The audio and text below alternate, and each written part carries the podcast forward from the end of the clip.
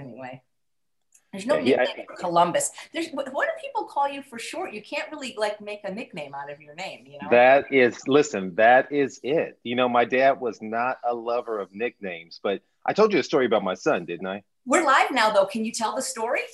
I can tell the story. I, I don't know if he'll appreciate it or not, but right. Let me just introduce you guys. I would love to hear that because that's what's fun about the show sometimes is just hearing some personal things. But first, I want to welcome everyone to Chef AJ Live. I'm your host, Chef AJ, and this is where I introduce you to amazing people like you who are doing great things in the world that I think you should know about. This is part two of Liberation Nutrition with Dr. Columbus Batiste and Dr. Eric Walsh. They were both amazing speakers on the Truth About Weight Loss Summit. You can still watch today until midnight for free, both of their wonderful presentations. Before we went live, Dr. Batiste's name is Columbus, and I've never known anyone with that name. And I said, but you can't really have a nickname with Columbus. And you can't, right? no, you can't. But first, thank you for having us on the show again. Yes. We love, love, love every time we have a chance to kind of sit down and speak with you. And you're all glammed up. I feel as if I'm underdressed right now. Me too. yeah, you know, I, I mean, I, I, I love it. You always look great, but today it's like you put Well- a little something extra on it. It is pretty in pink. I have a, a presentation after this for Linda Middlesworth, Get Healthy Sacramento, an event you actually spoke at one year. And so that's why I just have to go from here to there. But thank you so much. But yeah, Eric, there's no nickname to Eric either, really. What you can't do. my, my, my nickname growing up was Ricky. Still two syllables, so it doesn't shorten it. But yeah, Yeah, you, can't, you can't really go Columbusy. You know, I mean, no, we can't call you Bus or Col- no, not at all, not at all. And so, yeah, my dad was real proud and was not about nicknames whatsoever. Um, I, what I started to tell you is that my son's nickname now is he he says CJ. I don't know exactly what CJ means if it's Columbus Jr. since he's a third, but he actually was born Bryce Collins Batiste. And my and what's interesting is that my wife uh, started off by saying, "Listen, I'm going. I'll, I'm a, I'm gonna name him after you and your dad to kind of carry on the tradition." And so my dad was ecstatic over the idea. I wasn't as big. I was like, you know what, it's fine. Name's a name. I'm good either way. And um, so we ended up, but she changed her mind and said, you know, we're gonna go down the road of Bryce. And so I was like, okay, I like Bryce. I like Colin. And so we named him Bryce. It was a great name, strong name, I felt. But he always asked me, you know, Dad, why isn't my why how come I'm not named after you? And so at the age of 11, he's now 14, he pressed and pressed and pressed until we folded and he wanted to change his name. So he changed his name. We took him down to the courthouse to change his name to Columbus Dennis Batiste III. Um, but he goes by CJ is his name now. So anyway, a long story, but that that's that's a nickname. I, I don't think I'm going to adopt CJ, but did you did how how was that name growing up? Did did did did did, did people say, "Oh, did you discover America?" You know what? It's crazy. It wasn't, I didn't get that. I don't know if I went to school with some maybe less intelligent people, but they're extremely successful and extremely bright, but they never teased me once. It wasn't until, until I started dating, you know, which of course that took a long time. I was a late bloomer, but until I started dating, then the, the parents would sit there saying stuff uh, to me. But uh, yeah, it's, it's one of these things you grow into. It's a love or hate name. And I own it because it's mine. I'm not changing my name. So it's, it's, it's good. Yeah. What what made your mom name you Columbus? Did you ever ask her? My dad's name is Columbus. Oh, that's why. Okay. Yes. Well, what made his mother name him Columbus? Uh, he's the last of about nine or 10 kids. And so the older ones were studying Columbus and they were like, hey, let's name him Columbus. And so his mom was like, okay, yeah, let's let's name him Columbus. And so Well- it was Colum- Columbus Dennis Batiste, and that that was that. Well, I like it because it's unique and no one will ever forget you for sure. You Yeah. can't forget Well, thank you. Thank Well, you. Thank this, you. This is interesting because Maria, who's watching live, said, I would love to hear if the doctors have any collaboration with the work of Dr. Kim Williams and the work Rush is doing in reaching out to the African American community. I don't know the answer to that, mm-hmm. but both of these doctors are reaching out to the African American community with their YouTube channel, Slave Food, which I'm asking you guys to please subscribe to. So you can answer that. Well, let me jump in and say not just the African American community, but Africans, people of African descent in diaspora around the world have been tuning in. Last night, late, um, I spoke for a group, um, actually, yesterday afternoon, I spoke for a group in South Africa, um, predominantly in South Africa, but um, and really brought a lot of these this information to that group, a lot of um, the same information. What's happening in Africa is that much of the um, westernization of the diet mm-hmm. that we have seen here in the States is beginning to go into those countries as they develop. So South Africa, of course, has a lot of uh, kind of fast food joints and stuff. Um, but even when I was in Ghana, there was a Kentucky Fried Chicken uh, across from one of the um, office buildings that we went to visit, and I started to really notice more and more of them. Same thing in the Caribbean. So the message that we have is going to become more and more global as people actually give up more whole food, plant based indigenous diets to try and eat the food they see in American movies and on American TV. Yeah. What's interesting? Oh, go ahead. No, I was going to say, you know, I mean, that's the problem that we see around the world is this westernization, this globalization of disease that really extends from from our American culture.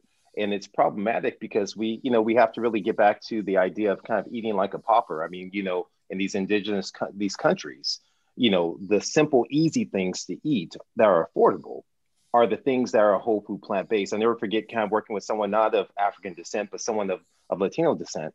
And he was concerned. He had transitioned towards a whole food plant based diet, had completely transformed his whole entire cardiometabolic profile. A nurse dropped his, his cholesterol, no longer was diabetic, his blood pressure normalized, off his meds, and he was going back to take care of his parents in Mexico. And he was like, Gosh, I'm, I'm, not, I'm not sure what I'm going to eat, like I, the way I've been eating. And so anyway, when he got back, I told him, listen, don't, don't, don't, don't worry about it. You know what? Do the best you can. Let's eat and try and focus because he couldn't carry things with him. He got back and he said, you know what, doc? I didn't realize growing up, we couldn't afford all that stuff. And he said, there weren't like all these fast food restaurants around. It was really easy for me to eat plant based when I was back home taking care of my parents. He said, because those were the simple staples that we ate growing up that I didn't even realize.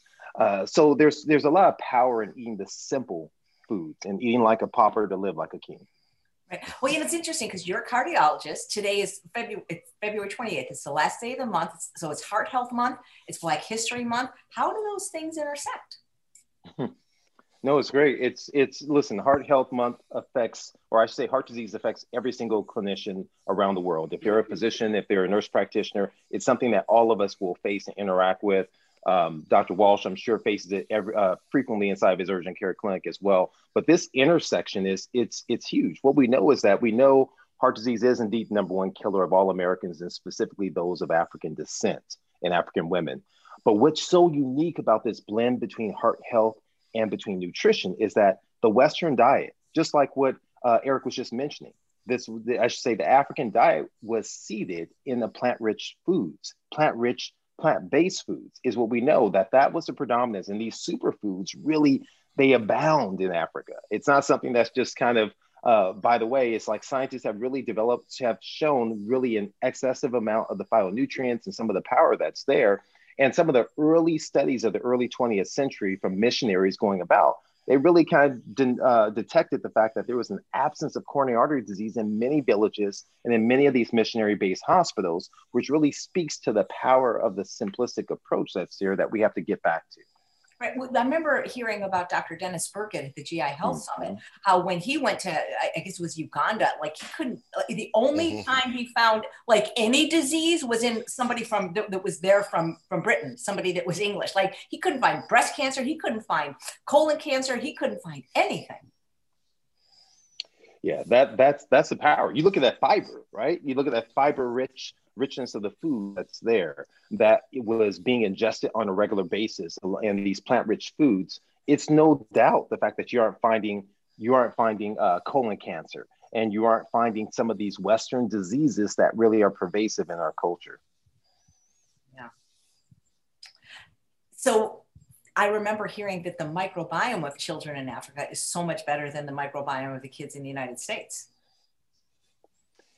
yeah, when you look at that diversity, you know, I'm not sure if uh, I'm not. I hope hopefully I'm getting this signal that my internet connection is unstable, so I'm not sure if you're able to hear me or if uh, Eric is too as well. Yeah. But um, you know, when you look at the diversity of the microbiome, that's such a key important thing right now. And what these studies are telling us is that the more diverse your microbiome, which means that you're eating different food substances that are plant derived, that are fiber rich, that can allow the di- diversification it even it even dovetails into COVID. you know, in the studies showing that the more diverse your microbiome is, the less impactful the COVID will be on you, meaning that you're not going to have the intensive care visits and other aspects there. But Eric, I know Eric's visited uh, Africa and, and probably directly. I have not as of yet. Well, I mean, it, it's like it's, it's very similar to what you described with the person who went back to Mexico. The foods are often simple; they can grow them themselves. Um, and the markets where you do find the farmers markets, and they don't even call them farmers markets; they're just they're just the markets. Hmm. And I remember being in Ghana and just the rich spread of fruits, vegetables, it was just overwhelming. And that is what people eat. I mean, that's that's their basic food. They cook it up certain ways. Obviously, as they westernize, more and more animal products are added to foods because it, you know, they, they you know, some of them. I don't know if they're doing the mass production like we do here in the states, uh, but far more, but as important, if not more important, really is the is the the the um the influx of fast food joints and junk food. Um, and I, you know, and you know, so you start seeing in Africa more like European style candies and candy bars and that kind of stuff starts to starts to uh, make its presence known. Um, but obviously, in these kids, when you talk about the, the the diversity of their microbiome, this is something that will impact them for the rest of their lives. Um, you know, having the best um, microbiome is going to do so many good things for them. Work to be anti-inflammatory, obviously, and um, decrease risks of even um, uh, uh, uh GI diseases. And so the kids get kind of a benefit from that that we often don't see here. And as we learn more and more about the um, gut microbiome, you know, we're learning, you know, every day it seems like there's something new. Like I just read something that said they just discovered 70,000 viruses that um, are also in the gut microbiome that no one knows what it does yet. Um, mm-hmm. So we're gonna, I think we're gonna be learning so much more about this um, in the near future. Um, and what we do know, fortunately, is to, to Columbus's point, uh, fiber is really important. And uh, the difference between those indigenous diets and ours, to a great extent, is the amount of fiber. Yeah, you know, I'm thinking because it's Black History Month can you guys talk about some of the prominent African Americans throughout history that have been vegan that people might not even like, like Rosa Parks? Like she, she's my hero just in general, but like she was vegan. Yeah, I mean that's that's what what I'm learning. I mean that was one of the interesting things to me is as I started looking and and some of the things that were being said is that there is a direct link between the actions of civil rights or fighting for equality of all people of women, of different ethnic groups, and various things of just equality, not for more, but just for equal treatment. And between the same issue that dovetails into food justice, into saying let's let's have equal, let's have be be uh, ethical to our animals, for our environment, and for our lives, and for our health, which is most important. And so when you look at the likes of of, of Rosa Parks, like you mentioned, when you look at the likes of Coretta Scott King, the wife of, of slain Martin Luther King and all the work that he did, that they did uh, collectively of their son, Dexter King, too, as well. When you look at the likes of, of Angela Davis from the Black Panther uh, mm-hmm. Party and, and, and the work that they did, even in trying to make sure that kids had food kind of going in in their early lunches, uh, breakfast programs, and so forth. When you look at the likes of Dick Gregory, you know, the, the term, you know, he's one of your compadres as a comedian, but then turned into a, a, a civil rights activist and really equally staunch in terms of his of his lifestyle. Look at the likes of, of Al Sharpton, who's adopted dietary shifts that are more plant rich. You look at the likes of Cory Booker, our current yeah, U.S. Cory senator, right? Phenomenal. Yeah, you know, and and really not just understanding and marrying in intimately this relationship between the role of nutrition and between our um, our health outcomes, our social outcomes, and really the aspect that you know more people are dying from from drive-ins than they are from drive-bys inside of these community our communities and so forth. The likes of of Cicely Tyson and Alice Walker, the author of, of The Color Purple. Um, and, you know, Cicely Tyson was nearly a raw vegan, looking as if she was about 30 years younger than she was before she passed away. Um, so there's there's power. This is not a new phenomenon. It's not a new phenomenon. It's a phenomenon that it has been embedded within the, our culture for many decades, many decades and longer. And I, would throw in there that um, Dick Gregory, uh, when you look at uh, some of his um, material on this subject, he was one of the first people I saw tie um, uh, civil rights, uh, human rights to diet. he really um, overwhelmingly emphasized this importance and tried to really shake African Americans uh, up to understand that, in fact, you you can be just as chained by your food as you can by any political system. And because he was a comedian, he really crafted some amazing statements around that. So he was very good. Um, I, I, definitely want to echo Cicely Tyson. I think if you go and look at her, the the, the, the um, breadth of her work as an actress, um, and how long she was able to keep playing parts. I just saw uh, the Help not that long ago again, and she's in that movie, and I said, but she she was working almost all the way up to right to the end, and it's partly because she had the kind of diet that would allow her to do that. Um, but I do want to throw in somebody that wasn't mentioned, and that is Bob Marley. Um, yes. When you look at yes. um, a lot of the reggae singers are Rastafarians, and the Rastafarian religion uh, follows the biblical diet. And um, I had a really good friend who was Jewish when I was living in California, and he said, uh, Eddie, uh, if you really look at it, the, the most most clean, profound way to be kosher is actually to have a whole food plant based diet. And I was like, oh, that's interesting. And um, he says, then you can get that from the Torah. And it's the same concept, same principle that the Rastafarians basically follow. So Bob Marley, and I know I'm friends with some of his kids. Um, they to this day, over most of them, really do hold on to um, a whole food plant based diet, and I give them a lot of props because um, when you go to Jamaica, it's actually not difficult because of that Rastafarian movement to find whole food plant based restaurants. And they mm. do not make food like we, even our vegan restaurants don't make food like they do. They have something called Ital stew, where they mix up a bunch of vegetables and root foods, sometimes in a curry base and sometimes in some other bases, that is just so delicious and so nutritious. So it's uh, culturally, this is really a part of um, Black history and Black culture you know, I think when when we have athletes, it helps so much because I don't know what it's like in the African American community. Do they feel like the men that it's not manly to eat vegetables? So like when we see like John Salley or Carl Lewis, then it's like, oh, well then maybe it's okay. Well, definitely. Oh, go ahead, Columbus. So you Columbus was in the documentary on this. Um, not, I mean, yeah, it, it that that yeah. Don't don't blink, otherwise you'll miss it. But no, that that number one is incredible.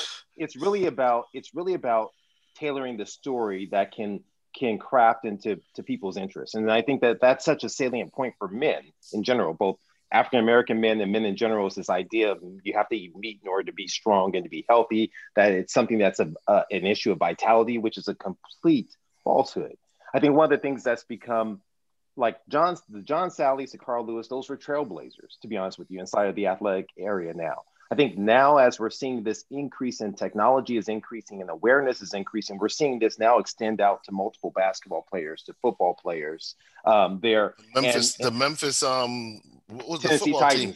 Tennessee, Tennessee Titans, Titans, yeah. Derek, Derrick Morgan and his wife Charity, and how they really helped transform uh, that that group there, and many of them are still vegan or plant based. Even Cam Newton was was uh, had gone vegan or trans, trans transition towards that. You have many of our uh, basketball players, Kyrie Irving, and and uh, you know many of the others have started moving towards plant based too as well. So it's becoming something that's becoming more the norm as they look at the benefits from inflammation, from a recovery standpoint. You know what's interesting is that I I recently listened to, and you should take a listen to it, uh, Chef AJ too as well, to Cory Booker so he was interviewed on um, actually at church broadcast, uh, Oakwood University Church.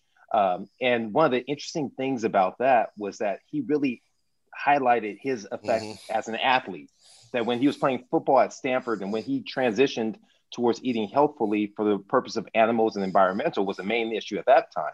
What he found quickly was the fact that his recovery is by leaned out, he was able to perform equally, if not better, when we spoke with John Salley, he talked about the mental clarity in terms of decision making, you know, that we hear repeatedly that every, everyone kind of experiences, but from an athletic standpoint, that's huge. That's huge. One of the things that when I was growing up, they said was so what that was uh, portrayed as an incredibly manly way thing to eat. If you wanted to get big and muscular, was eggs. And I remember in high school, kids would like just crack in the weight room, crack two eggs in a cup, and maybe they'd mix some milk or something in it, and they just guzzle down two raw eggs as a way to get quick protein to get bigger yeah. muscles. Um, and that was viewed as manly. Um, so I, I don't know if people still do that. I sure hope not. But um, isn't it interesting that so so uh, in, in the African American community, one of the biggest kind of plagues is prostate cancer in black men. And when I found out, when I was considering whether or not, because I, I, really do enjoy, I did enjoy eggs when I used to eat it. When I was trying to figure out should I give up eggs, this was a big thing because eggs were breakfast on basically on mostly on Sunday mornings. But um, you know, if you were, if you ever went to IHOP for dinner, if you ever went, you know, you got an omelet, if you go to Denny's or whatever. And I remember sitting at my desk. This is probably about seven years ago, and I was saying, should I give up eggs? You know, uh, and uh, two research studies came across my desk very quickly afterwards one of them that said eating, and I forget how many eggs a week, is the equivalent of smoking like a half a pack of cigarettes a day for cardiovascular um, demise. And I was like, whoa. I mean, I had prayed about it. Should I really give up eggs? The other study that came out was one that showed the increased risk of prostate cancer. Um, in fact, the last data I saw was like there's as much as an 80% increase in prostate cancer risk if you're depending on how much eggs you eat a week, but but with eating eggs this isn't told. I mean, we we we, we push black men to go get um, digital rectal exams earlier, maybe get PSAs. I know they keep oscillating back and forth whether or not a PSA is any good. Obviously, if they find anything, you got to go in and get biopsy, a, pros- a piece of your prostate removed, pinched out in a biopsy. And if all else fails and they and you actually get diagnosed with prostate cancer, they can actually remove your prostate, cause impotence, cause um, incontinence I mean, it's a major life change.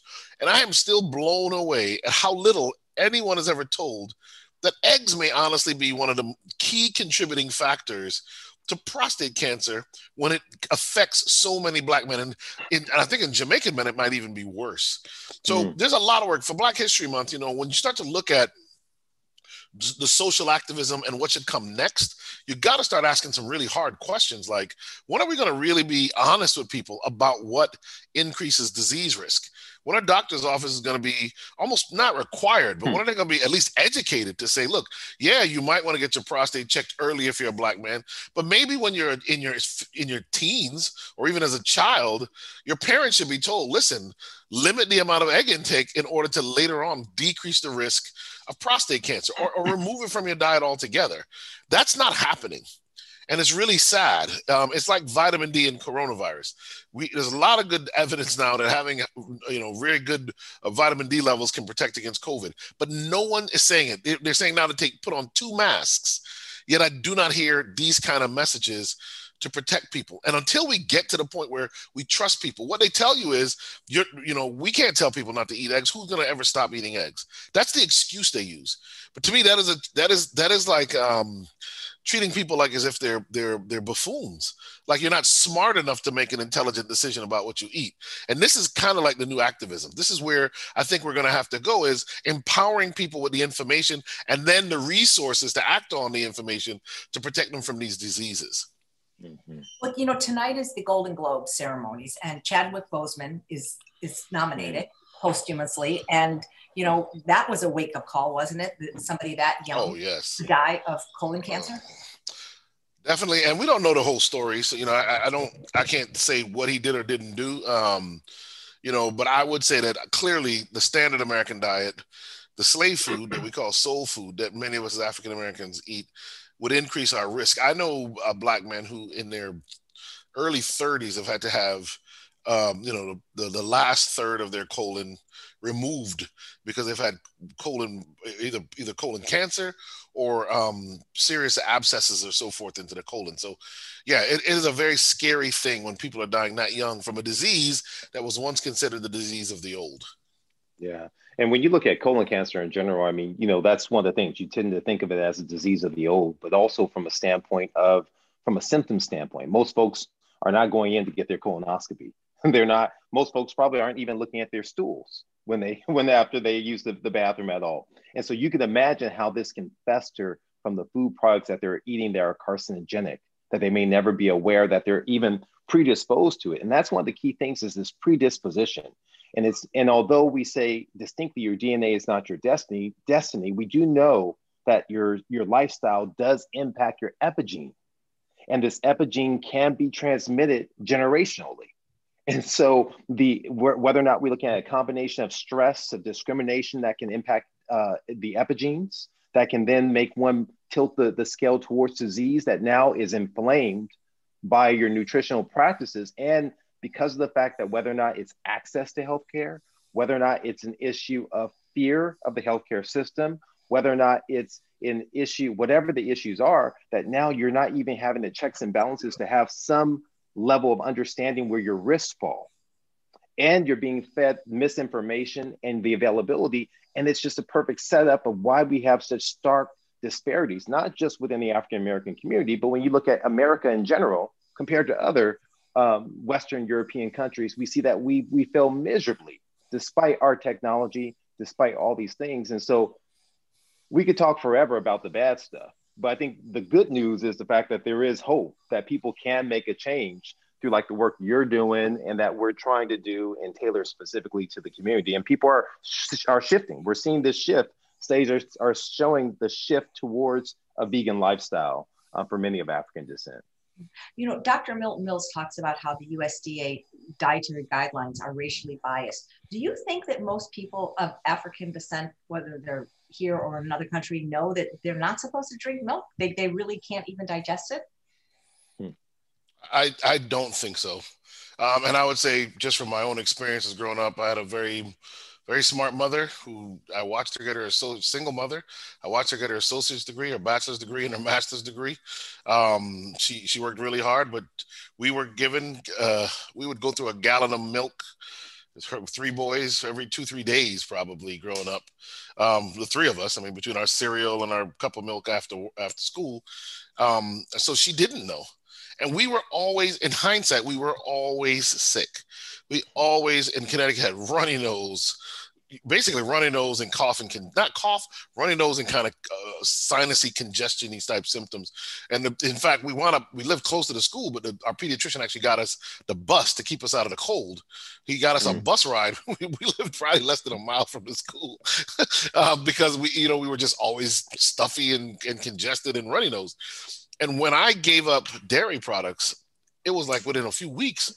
I've, I've, I've never had that problem since and I, and I, you know, going back to probably my early 20s. So, uh, you know, not again, it goes back to this not telling people some of this stuff. If you're lactose intolerant, what we may find out later on is that that's just a marker for the fact that there are other aspects of dairy products you cannot metabolize or that are uh, extra pro inflammatory um, to your system other than other people. Yeah. And just and just to chime in, you know, I mean, some of those listening out there may say, okay, well, how is dairy racist, or why is this kind of being this statement being made? And so, not speaking for for Milton Mills at all, but as I think about this out loud, we realize that such a substantial portion of of, of ethnic minorities are lactose intolerant. So when we look at Asians, we look at at um, indigenous individuals, we look at those of African descent have are substantially lactose intolerant, which means you don't process it very well, which means it can lead to a lot of gastrointestinal issues and so forth that are there.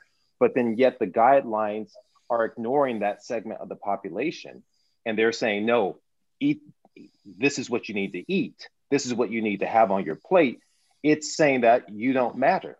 It's what that suggests. It suggests that you don't matter. And if I take it to another level, it's actually saying, well, we're going to ignore the data that suggests the ill consequences to the health of all human beings.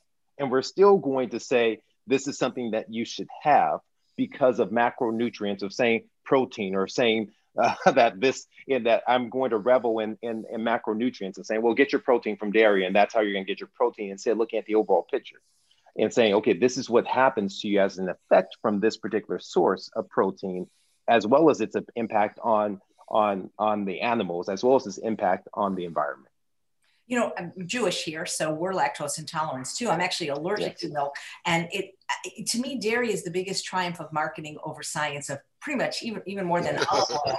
And i was listening to a lecture at the get healthy sacramento event that's currently on live right now. So i'm opposite dr mcdougall so i got a lot of competition for this live.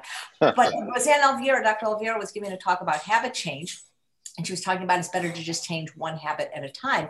And maybe we could just start a campaign on that because nobody needs dairy anyway. But but but like you say i the people that i know that are african american they don't know this. They don't know that they can't even digest it. Maybe there could be some awareness because we can't change everything at once. We can't have everybody go vegan overnight. It would be nice. But maybe just go with that angle. Say listen this particular animal product this is not for you you know and explain why. Maybe we could just start there yeah, and it, it's it's it's deep. It's deep though too as well because I mean I think African Americans know they don't tolerate it, but they're used to it as a norm.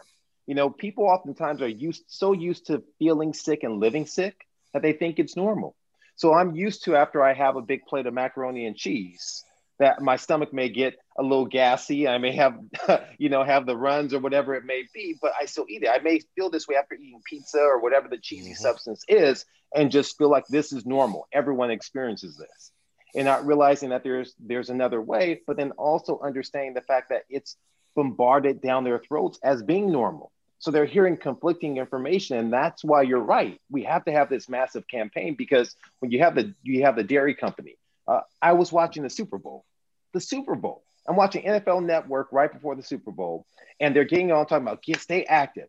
And then the next statement was like, you know what, and get your milk. So then that way you can have str- you can be strong. And they right. and then they hired they transitioned immediately. This is in 2021. Hmm. 2021, this was still being said and still being thrown out by the NFL network. And it was very disheartening to see that this is the level that happens from our kids all the way up. And that's why there's so much misinformation out there. So you're right. We do have to have a campaign to change things. Well, well dairy was never part of the traditional African diet, right? No. I mean, maybe there was some meat, but there was no dairy. There was no, no. cheese. Well, there's nowhere to store it uh, for most folk. You know, you, you need a refrigerator, so you it would be difficult to actually store it, which is why a lot of the world never really did need it. Um, but one of the things about dairy that is interesting is that you develop, you do, you, your body will begin to try and make the enzyme again. So you, if you if you force it in long enough, it will become more palatable, or I, say, I should say tolerable over time. Now. But it goes back to what I said before. What if this intolerance is just a marker for the fact that this thing causes other problems. You know, um, so if we force it down, we can manage it, but we're actually going against a warning system that our body has to tell us you really shouldn't be eating this. And that is also my fear that eventually we find out that there are other things, and we already have found out some of those things. We know what casein from cow's milk does. Casein from cow's milk is a cancer promoter. So again, you you step back and you say, you know, let's you know it's black history month. We want african americans to do better live better on and on and on. But if you are drinking lots of milk and you add in the fact that in, our, in some of our talks we talk about how racial discrimination the stress of racial discrimination it, um, for those women who report that they've experienced racial discrimination black women they have increased risk um, and, uh, and rates of, of breast cancer. So if that's the case and stress is doing that and now you pour on the gasoline of cow's milk casein.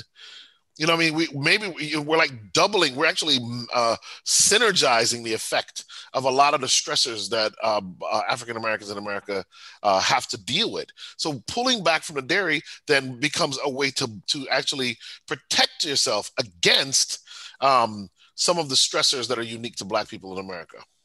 Yeah. yes you know, one of the things I oftentimes will say when patients come in and they'll complain, they'll have chest pain, they'll have shortness of breath, they'll have whatever the symptoms are, right? I'll let them know clearly. The only difference between you and everyone else inside this hospital, everyone else inside the world, is that you know you have a problem and the rest of us don't.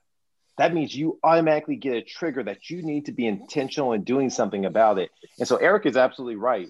We have to learn to listen to our bodies.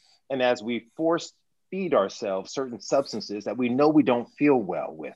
That we know that, hey, listen, I feel sluggish after eating this large amount of meat and processed foods, or I feel gassy and disruptive after eating the dairy. You have to listen to your body and say, you know what? Maybe it's a better way not to go this direction. Maybe I have to change and shift and truly listen that to your body and being in tune. And I've had, well, go ahead. Oh, please go ahead. I, I can get. I was just, I was just going to throw real quick. I, have gone out with friends who avid meat eaters. I have one family that I, I, I kind of grew up with in Miami. Went to the same school, same church, and um, their family ate the most meat. I, I, don't think I've ever seen anybody eat more meat than them. they had like a freezer in the garage just full of meat. By that time, I was vegetarian, so I, I'd go over there and basically have nothing. If I went over their houses, like I'd be eating rice and salad. Like there's nothing to eat. And um, I remember years later taking going to dinner with one of the sons who now you know now was a, a successful professional. We went to a, um, a, vegan restaurant in Atlanta, and he ordered what I don't remember what he ordered. And when we left, out you know this is a guy who every meal he eats tons of meat. He said, "I can't believe how different I feel." One meal, and he was like, "I feel lighter. Like I feel like a I don't feel sleepy. Like I I feel." And he just went on and on, and I said if ask yourself, as adamant as you are about eating meat, should you still eat meat if this if one meal makes you feel this much better? Mm-hmm. Just one meal of years, and of course, in their family, there's a lot of cancer and a lot of disease, a lot of diabetes, a lot, a lot of chronic diseases. But I'll never forget him saying that. And I, and I, I said to myself, if you get that much of an impact from one meal that you enjoyed, why would you continue on the path you're on? Well, probably because they're addicted to some of the I mean, that's what I'm guessing. Yep, yeah, I would agree. Yeah. So here's a fun question from Angela. Are any of your coworkers influenced by your choice of diet and lifestyle?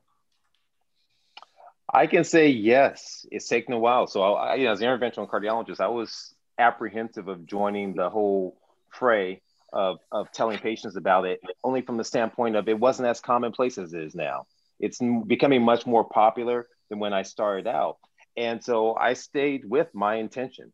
And so what's interesting is that majority of the cardiologists began to discuss nutrition, whether or not they completely adopted it or not. Many would reference and say, okay, well, you if you're listening to Dr. Batiste, he tell you to do this. But what I think the greatest uh, enjoyment I've received is that we brought in a new colleague and a new interventional cardiologist. And so, you know, we'd have these discussions, scientific discussions and debates over is it valid or is it not? And he finally decided to to give it a try. And he came to me sheepishly and it was like, man, Columbus, I really don't want to tell you this, but I feel better. And it's not as hard as what it was. And and he was like, yeah, I, you know, I think it is the right thing to do. And and so yeah, I think we have to be an example. We have to be a light out there and be able to step out uh, and do what we do in a loving, empathetic, uh, being empathizing with others as much as possible. So I didn't beat over their heads, but I was pretty definitive. I joke them like, oh man, you guys are cardiologists and this is what you're having for lunch. I'm like, come on, you guys are trying to give me more business. And when, and when the leadership, the leadership would come over, I would say like, oh, you're bringing donuts. I was like, oh, let me shake your hand. I check their pulse. I said, well, you're keeping a good pulse for me to go ahead and, and work on you in the future. And they joke. But what's interesting is. I get these now. I'm getting these messages from some of the high up leaders. They're saying, hey, are you still teaching the classes? I know it's COVID, I have a colleague and another leader who's interested in attending your class. I said, you don't have to wait for a class, just just email me and I'll give you some I'll give you some words of advice. So there's power in the in, in being an example. There is power in being an example. Dr. Walsh, I believe you work critical care. So do you get to influence colleagues at all? Because it's it's a little bit different because you're not seeing the same patient over and over. Yeah, in urgent care we don't, but we do from a colleague standpoint. It actually does. When I was I was working in Bakersfield, California, um, which is for California, it's like the Texas of California. so um, much less vegan options in terms of you know restaurants or stuff like that up there. A le- much less of a vegan crowd than when I lived in LA or Orange County or even in the Inland Empire to, to really. Um, but I remember when we they were doing like weight loss challenges and stuff at the clinic, um, and you know they that's when many of them found that a whole food plant based diet actually gave them an advantage and I saw many of them who were pretty avowed meat eaters really cut down and start um, eating more whole food and plant based. Um, I think uh, what, what, Columbus said is right. I mean, you have to be an example.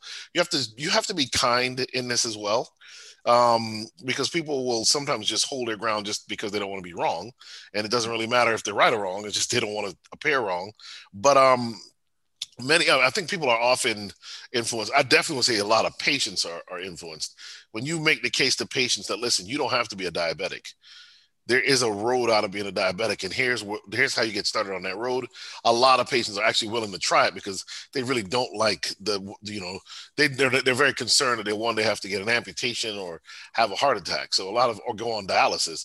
So a lot of people will actually listen um, and try some of these things So and that, that's that's amazing with the patients, right? So I remember talking with this this patient of mine, and I'm seeing that he's not that old. He's he's in his late 40s and had heart failure, had some other issues, and so I just started really kind of getting at into the the nitty gritty. After we worked through his meds and everything, I said, "Listen, I'm just meeting you for the first time. It's via video. I said, but I, I would be remiss if I didn't talk to you about ways in which you can prevent it. I started breaking down to him the components of eating a whole food plant based diet and the power in terms of transformative power for him. And what was interesting is that he's the next football player, a professional football player. I did had no idea, and uh, because the video wasn't working, and he's related to many great athletes who play the game even today, as well as in years gone by in the past. And he was willing to give it a try. He told me that after he accepted the challenge as I was mm. telling him, listen, I'm gonna be your coach. I'm gonna say my job is to sit here and say, like, oh, you're doing okay.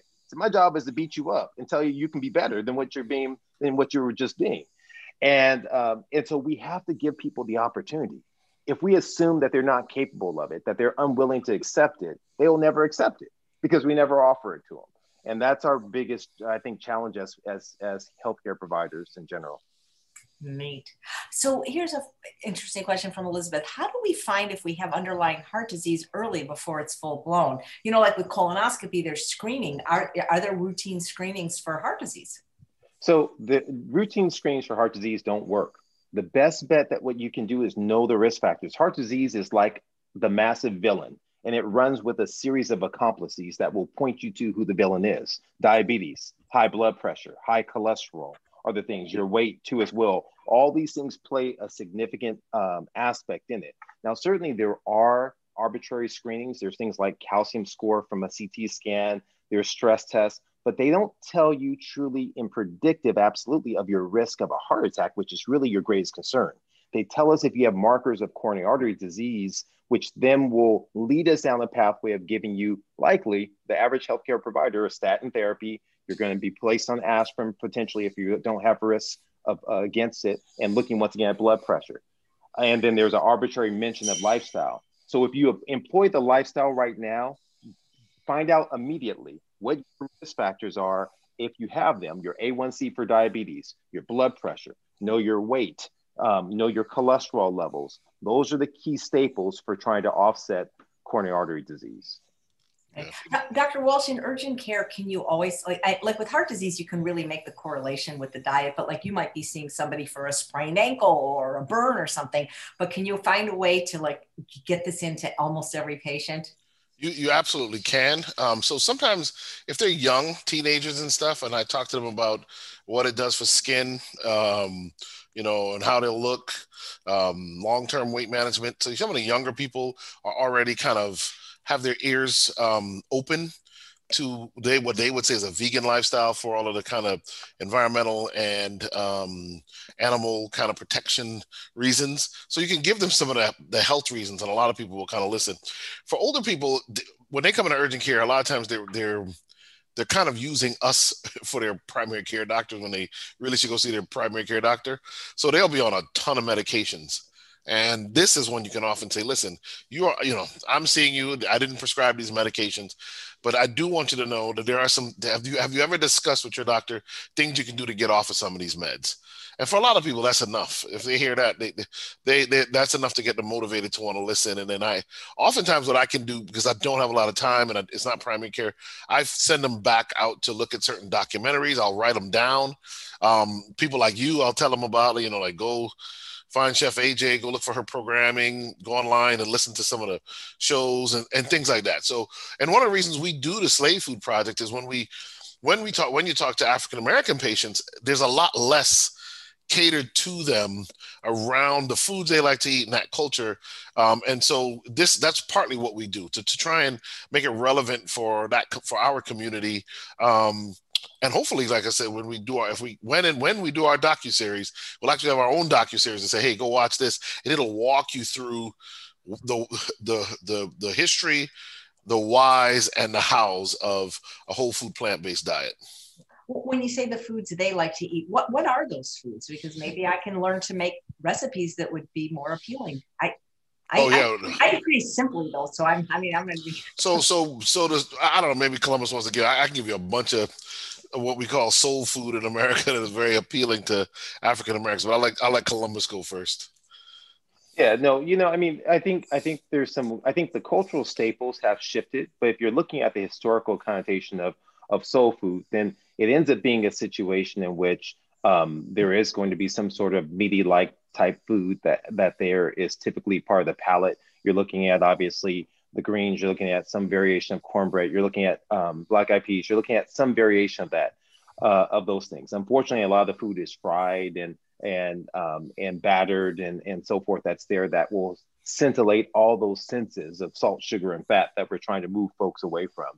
So I think we're really in terms of, from my perspective, when I depending on who I'm speaking to and their level of engagement, I'm trying to to match the alternatives as much as possible through air frying, through other slight variants, variations as much as possible, um, increasing the spices in some other aspect so I can decrease them in from the salt standpoint um, as much as possible, realizing that if they are eating whole food, unprocessed, not boxed, not canned, then I have a little bit more leeway as opposed to the excessive amounts of sodium and uh, preservatives that are contained inside those substances. So it's not so much of that someone of your skill set is not able to can't adopt it and you haven't shown uh, many of these types of foods i think at all.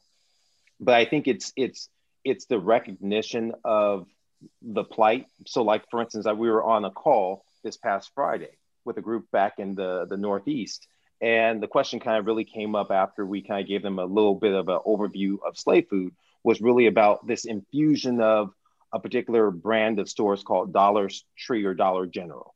And they're like, you know, what do you do in the spot like that? Right. And so I had to be honest, I hadn't gone to Dollar Tree. So I've never been. So I looked it up. I, I looked it up. I, I, looked it up. I looked it up. I've been in 99 cent store and some other the same spots. thing. Yeah, same thing. But but you know, but some of it, some of 99 cent, you can buy some find some frozen vegetables. You can find of course, things yeah. there. But Dollar Tree, I'm not sure if you can find the same sort Yeah. of things, but but it's really trying to tailor them and saying, okay, this is your approach when you're inside this environment. Here's what you have to tap into because I understand the food apartheid state that you're living in in your community. And so how can we make these choices available so you're not having to think about it, right? And explain things to them a little bit simplistically because you know they're working and don't have the time to cook. So I think that's really more of, of, of the angle and and transitioning them over from my perspective. Nice. Well, speaking of food, uh, Angela says, or uh, excuse me, Stephanie, not Angela's asking, what what do you guys like to eat? What do, what do you guys eat like in a day? Uh, I'm very boring, right? So I'll tend to I tend to have uh, typically salads. I have some version of salads. I tend to do. I'm big on bowls. If anyone's heard me say anything, I'm big on bowls. It's very simple. It's an easy approach. I have my frozen grains inside the freezer. I have, if I'm lazy, and I have canned beans they are salt free, sugar, uh, salt free, and and preservative free. I have my frozen vegetables. I dump those into a bowl. Like if I'm at some sort of uh, uh, fast food restaurant, I put pico de gallo on top of it, or maybe even I throw on Chef AJ's yummy sauce, right? And I'll have that on there too as well. I may have a baked potato that I throw inside a bunch of them inside the crock pot beginning of the week. They're all stored inside there, and so I can put chili on there, and then the yummy sauce actually goes very well on top of that there with pico de gallo. So it makes it very simple and practical. I'll pick up a, a package of blueberries and, and blackberries and pomegranate seeds I'll add and that's I love the flavor of pomegranate mixed with blueberries and blackberries specifically for that rich antioxidant. The flavor just bursts and it, it explodes in your mouth. I love it. Right. So I'm having that. I typically will have a big salad. I'll use hummus as my dressing sometimes with a salad and pico de, de gallo once again. So those are somewhat my staples. I'm, my, my parents are from New Orleans. So it's always about greens of some sort and probably red beans and brown rice or quinoa mixture that's there. And so I tend to have that more times than I don't. It sounds delicious.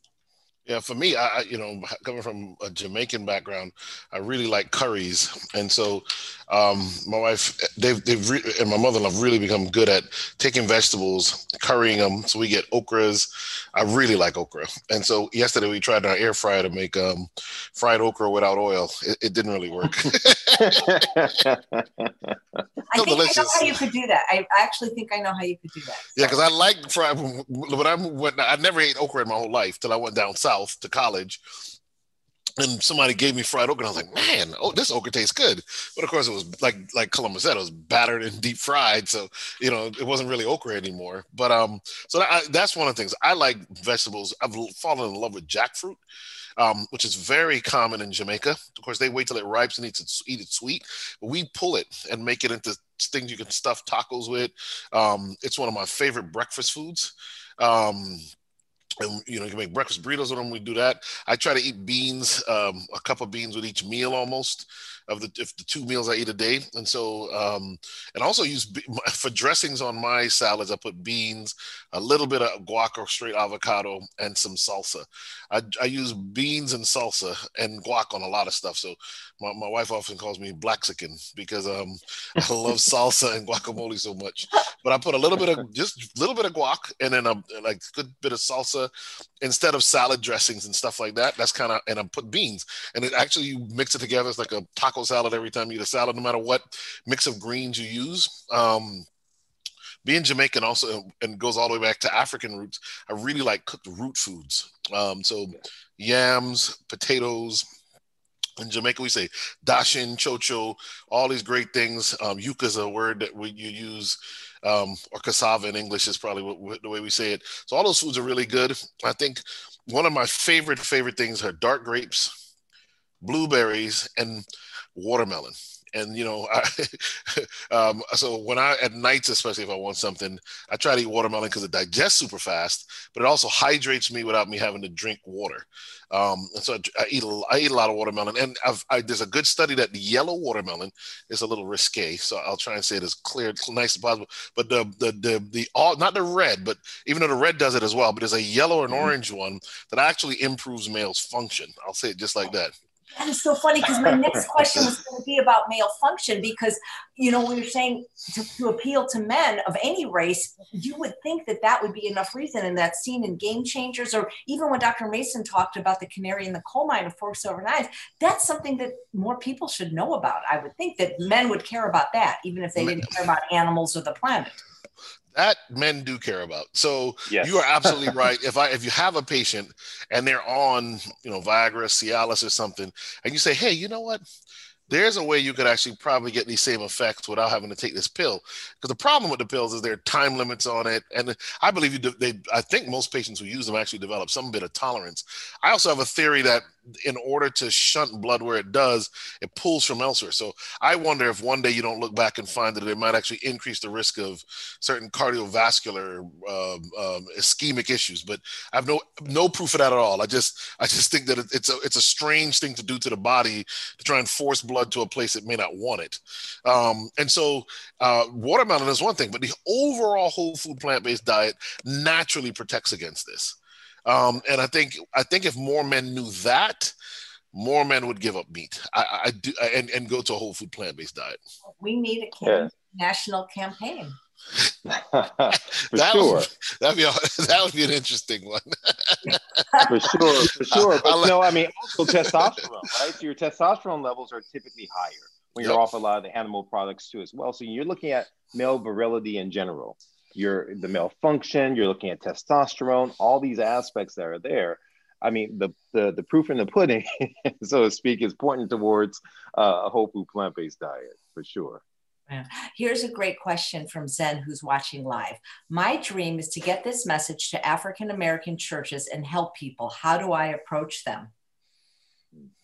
Well, approach us is what I would say. Uh, we'd love to partner with you if you have the connections for the churches. Um, we would actually love to partner. This is something we really want to do and have been doing, um, but we'd love to do a lot more of it because we understand um, uh, there's an excellent series on PBS right now um, on the Black Church. Um, and you know, a lot of times in this day and age, and more and more people are less spiritual, you know, and that's that's obviously fine. but it, we, especially this being Black History Month, you cannot negate the impact that the Black church has had on social justice in this country. In fact, singularly, no institution in America has done more to improve the lives of Americans than the Black church, not the church in general, the Black church, where people were hosed Dogs bit them. Um, they were imprisoned, beaten, trampled upon by horses. I mean, the mm. things that the, the, those black Christians in the South went through in order to assure that when someone moves here from India or from South America and they're dark kiss color, they're brown skinned, they can sit anywhere in the bus they want. They can go to any restaurant they want. They can go to any hotel they want. There used to be green books, you guys remember? Where blacks movie, had to, that was a great movie. Blacks had to, you had to have a book to know where it was safe safe to stop or you could be killed. Um, and the, it was the black church that singularly turned the tide in this country. So, so if you think about it, probably one of the most important institutions to bring a message of, of, of nutrition liberation to is the black church. So we are all in and in fact um, if, if there's any group we hope to get to the most it is the black churches in this country.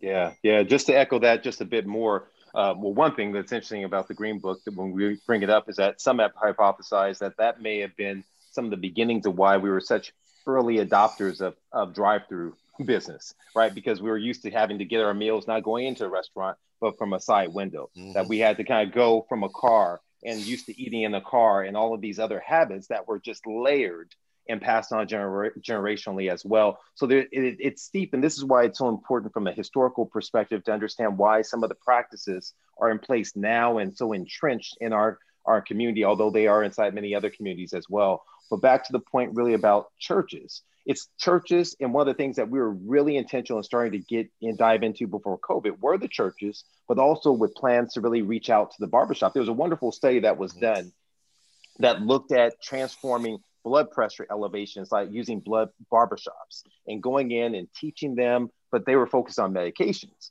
But so my idea, our plan was to focus and do these interventions based on nutrition.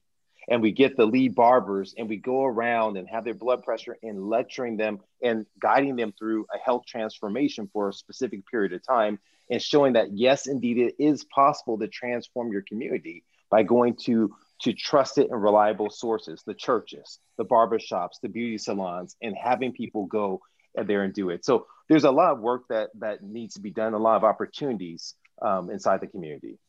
Are you guys familiar with Nathaniel Jordan, the Minister of Wellness? I'm not. Only because he's on the the the uh, the series here recently, but I have not heard him. I saw his face and I briefly looked up looked him up and saw that he uh, goes by the minister of, of wellness. And I believe he's really passionate about this. He says, you know, going to church will kill you. That's what he's saying. That, that they got to do better. guys up seriously. That's funny.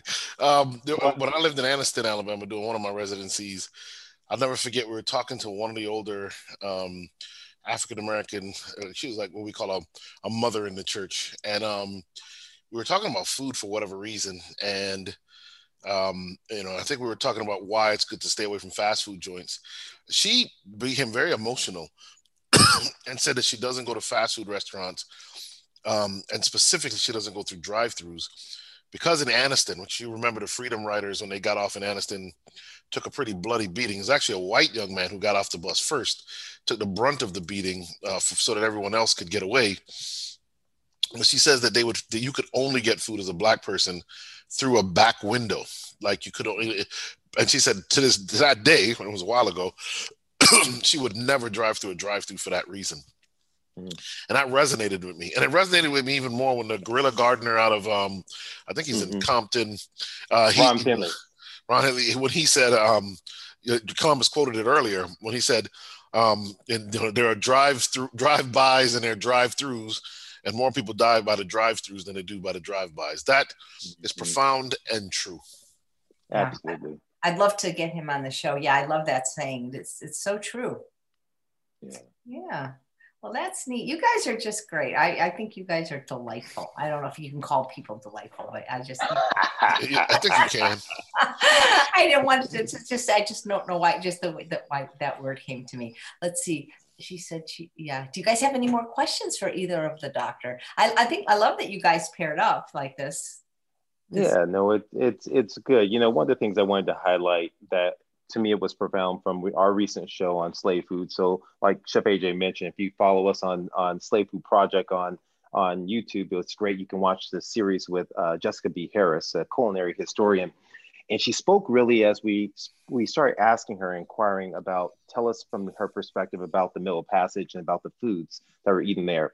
And so beyond all of the, the the, the particulars about that the one thing that stuck out to me was she mentioned the one thing that the enslaved had not the slaves, but the enslaved had was the power of no the power of no. And i think that that is something that we have to use in our daily journey is the power of no to say no to many of these food substances, to say no to the advertisement, to say no to this community of, of food-like substances that really surrounds us, it tempts us, and it's an area of addiction.